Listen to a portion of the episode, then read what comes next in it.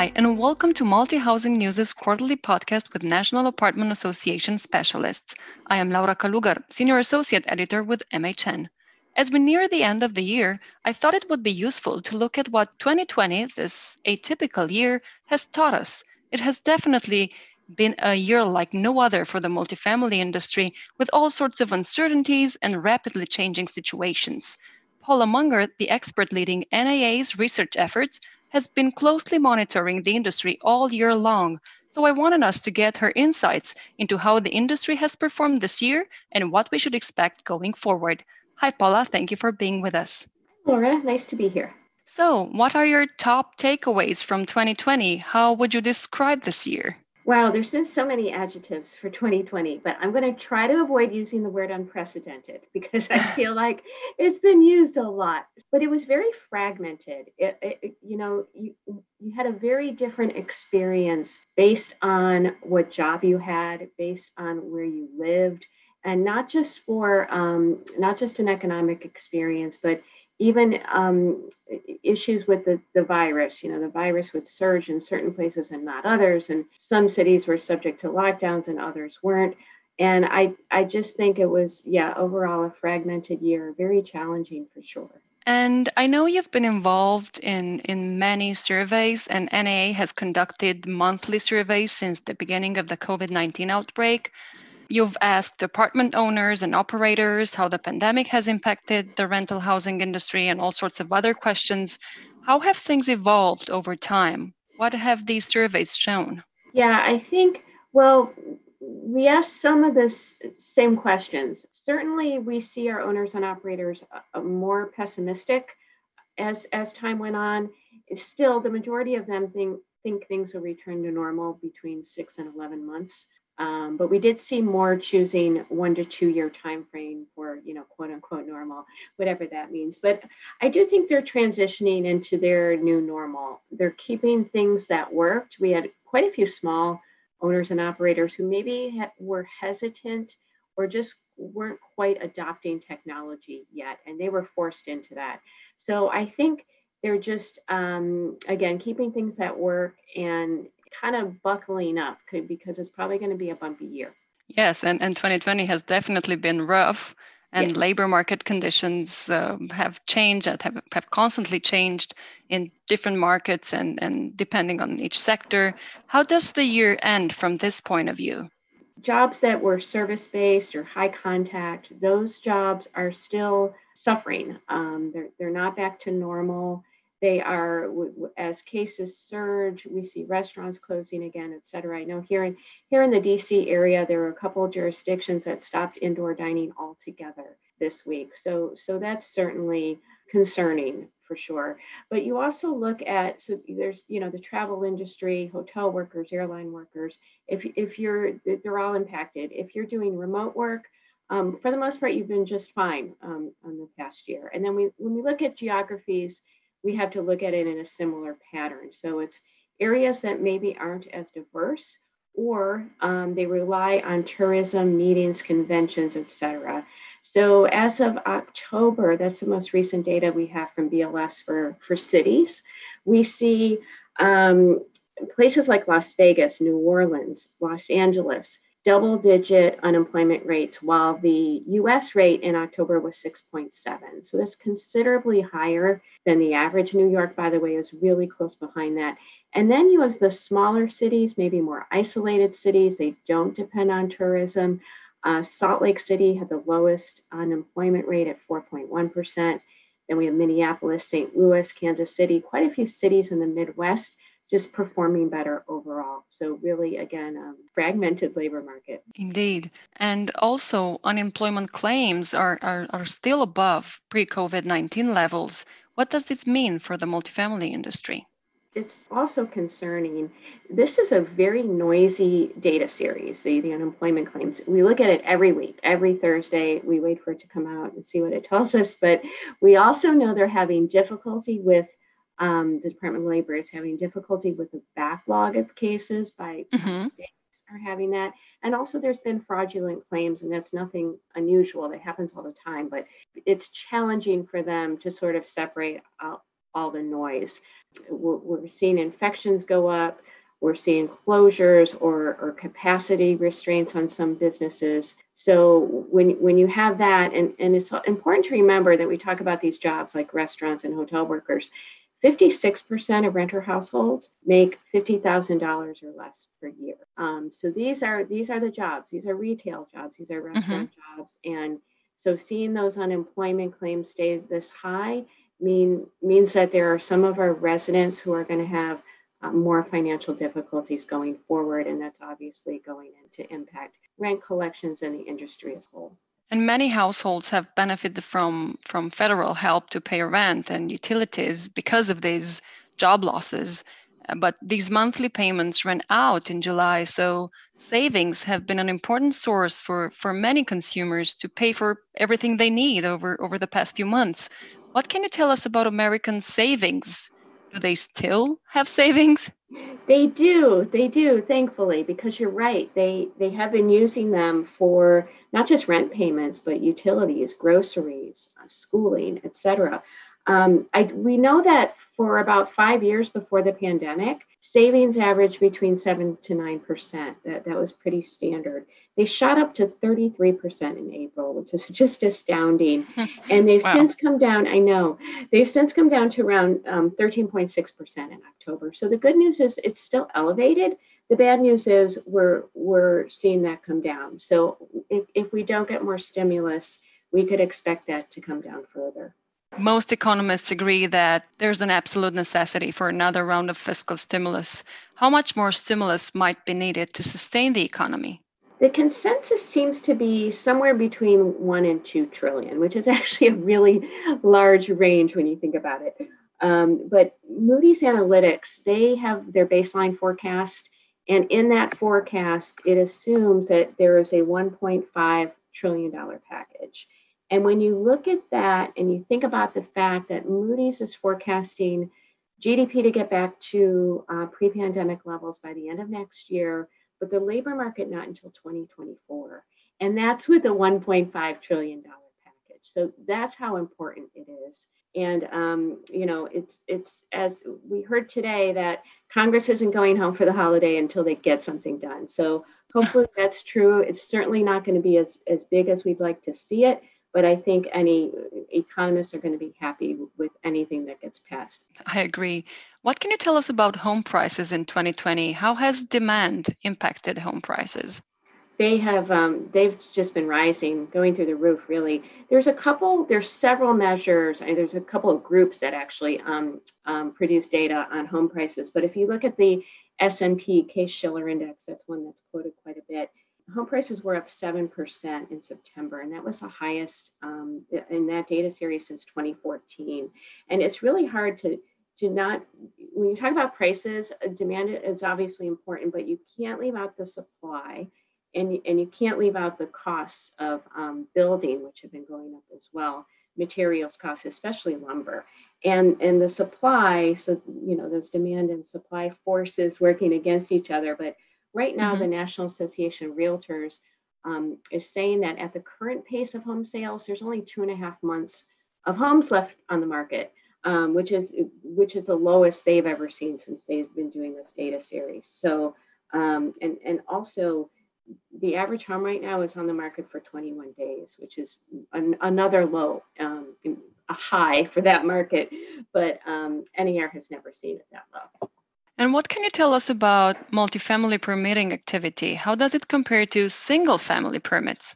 Yeah, the permitting, that's another series, data series that's up and down a lot. It's very volatile. But for the past few months, we have seen multifamily permits moderating quite a bit. And actually, in October, they were at their lowest level since early 2016. Um, it's not unusual. We've had a lot of new supply this year. And, you know, even despite all the um, construction delays. We still have quite a bit delivered, um, you know, relative to other years. So it's it's common when there's a lot of supply for developers and planners to just kind of hit the pause button, see how that shakes out, see how that gets absorbed. Single family, on the other hand, um, they, they topped a million um, permits for the third month in a row, and we haven't seen that since 2007. So we're seeing a lot of figures around the single family market that we haven't seen since before the last housing crisis. And what are your expectations when it comes to first time buyers? How hard is it for people to become homeowners? Yeah, right now we're still seeing actually um, the NAR stats show that for October sales this year compared to last year, 32% were first time home buyers. Last year it was 31%. So they're still out there. And this is again, um, typically it's been the older millennials that are and, and, this was happening before the pandemic and i can't stress that enough. So, so this was a trend in place. This is something we knew was coming. Um, uh, lots of folks transitioning to home ownership they're having more children. They need more space etc but but if we continue to see these prices soaring we are seeing some highs in prices month after month they're going up and also if we see these savings dwindling so savings are also being used for down payments um, so I think we can really, I, I, I expect that it's going to be more and more challenging for those first time home buyers um, to buy homes. And also that tied with that, that renting is going to become a more affordable choice in many options across the country. You mentioned earlier that the single family housing market is under the spotlight, having hit records across many indicators this year. The need for more space and, and for intimacy prompted many households to, to enter the single family housing market. Some have rented, some have bought such properties, but one thing is for sure home buyer demand showed no signs of letting up. Do you expect this trend to continue? Do actually. Um, but again, given those constraints we, we just talked about, the supply and the price increases, I just can't see how it can continue for long. Um, the other thing that's important to remember is is um, there are a lot of people buying second homes right now a lot. So you know you're in your you're in your apartment and maybe you don't want to give up your apartment. So we've talked you know we've talked about buying a vacation home. Let's do it now. So we, we do see that. So that's also part of the demand um, for single family homes. Most specialists agree that we're having a K-shaped recovery what does this mean for the multifamily industry? Yeah, the K-shape is is I feel like I've said concerning almost as much as other people have said unprecedented, but it is concerning. Um, it's um, you know, it's basically like we talked about earlier, um, people that can work remotely from home are, are doing fine. People that have are service workers who are um, deal with the public a lot are, are not so fine. So when you look at, and, and of course the K means that those of us that can continue to work will um, will thrive, and those of us who can't work or who go back to work and then get sent home again because of the so pandemic. There's a widening gap. Exactly, there is a widening gap. So I actually looked at some wage data, and when you look at um, professional services, professional and business services, these are things like lawyers and accountants and engineers. Their, their wages are median wages from the BLS around um, $27 and then $33 rather. Finance and insurance, similar work from home type of thing, $27. And then you go to the arts and entertainment industry. These are all the people, you know, people who aren't going to concerts, people who aren't going to theaters to do their jobs anymore. $14 mm-hmm. an hour, and uh, the average re- median retail wage 13 and restaurants $11.48 such a big so, difference. yeah and then you know we said earlier that you know 56% of renters are, are earning below $50000 a year. So these the k is certainly affecting our residents and um, it's concerning.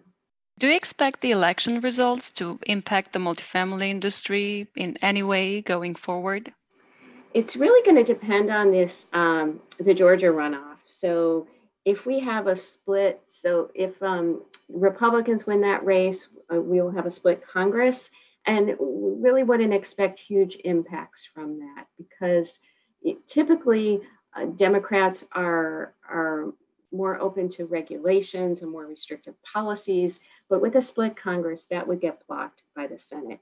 Now, if the Democrats win the Georgia elections, then we need to be concerned because, as I said, it, it's typically that they're less business friendly. Um, they do like seeing more regulations. So we would be concerned about the supply side. Um, some of them are, um, you know, more they're more prone to believe in in damaging policies like rent control. So I do think we would have some, and certainly our government affairs team would, would have some challenges over the coming years. But I do want to point to a, an upside of a new administration that's um, coming in is that they're very likely to be more immigration friendly. So we've seen the number of immigrants falling over the past several years, immigrants coming to the US. And if those numbers increase, um, Im- immigrants make up a very large renter cohort. So, according to the Harvard Joint Center for Housing Studies, if you move here, in if you moved here less than five years ago, 83% of those immigrants are renters. 83%. That's a huge number. Huge number. Yes, and that only that only goes down to 70% if you're in the country between 5 and 10 years. And then even between 10 to 20 years, 57% of those folks are renters. So we have some good things potentially coming up um, on the demand side, regardless of, of who's in office. You just mentioned that 2021 will be challenging and maybe not 20 not just 2021 but also next year's. Um, how are apartment owners and operators preparing for next year? Yeah we asked that in, in our our, la- our final survey um, the final covid survey a couple months ago. They are budgeting for increased costs so expenses are increasing you, you know, you're still buying cleaning supplies and PPE. This is, we're, we're all hopeful about the vaccine and people are getting inoculated as we speak. And it's very exciting, but the pandemic's not, it's not going to go away within a matter of weeks or months. So they, they're going to have these costs. They are also buzz, budgeting for capital expenditures, and increase in those, looking at touchless technology, package systems, et cetera. And I think really just, and, and also, they're expecting to see increased vacancies, increased concessions, decreased revenue. So I think they're just really planning for some belt tightening just to get them through bumpy times. And I think we're, we're going to probably bump along the bottom a bit into 2021, but overall really emerge stronger. I mentioned um, smaller owners earlier, and I think they're they're really embracing the technology and just more efficiency. So I think on the other side, um, we're going to look we're going to look pretty good. Despite all headwinds, where will demand for multifamily come from in 2021? Yeah, I think it's coming from COVID fatigue. So we have 26.6 million young people living with their parents right now. It's actually the first time, this is a, a statistic from the Pew Research Center. It's the first time since the Great Depression that the majority of people between 18 to 29 years old are living with their parents. That is a lot of pent up demand. So these people um, maybe lost their jobs or maybe they can work remotely. And so they just decided to, to go back home and live with their family. And, and they're not going to want to do that forever. They're, they're, as, as cities start opening up and we start seeing the amenities come back and you can go to sporting events and the theater and restaurants and bars, and jobs start coming back, that's obviously a big driver of demand. I, I think we're going to see that pent up demand from the COVID crisis um, um, really contribute to um, multifamily coming back in 2021. So, considering all these, when do you expect things to go back to normal, to, to that normal we knew before the pandemic? Yeah, that's that's tough. So I think, I mean, we're seeing the, just the beginnings of, of what the vaccine has been doing. I think people are very hopeful. Um, a year from now, Laura, I think we're going to look almost normal. Not quite. Yeah, yet. let's hope so. yeah, yeah. Um, I, but you know, remember, it's not just we're we're a global society. We're a global economy. So it's not just that we have these vaccines and they're so astoundingly effective. It's we have to take them.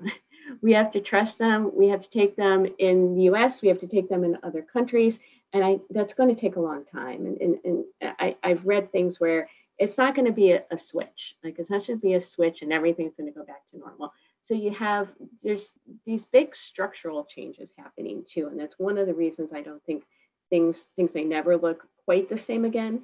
But um, it's not just the work from home it's technology. The labor force is changing. There are people who paused um, either either they were laid off or furloughed or they decided to, to put a pause on working because they were homeschooling their kids, or maybe they accelerated their retirement that they were going to do later down the road. So those jobs, if those jobs come back, you're not going to you're not going to necessarily have the same workers to fill them. So I think there's going to be a lot of shifts in the lab- labor market, and um, but I really do think, and not to mention behaviors and attitudes, but I think a year from now we're going to be we're going to be hopefully looking back and um, looking at almost normal. Let's keep our fingers crossed. Yes. Well, Paula, thank you very much for taking the time to be part of our podcast series. Thanks, Laura. Appreciate it. I'm looking forward to our next audio meeting. Until then, stay safe and visit multihousingnews.com for the latest news on residential real estate.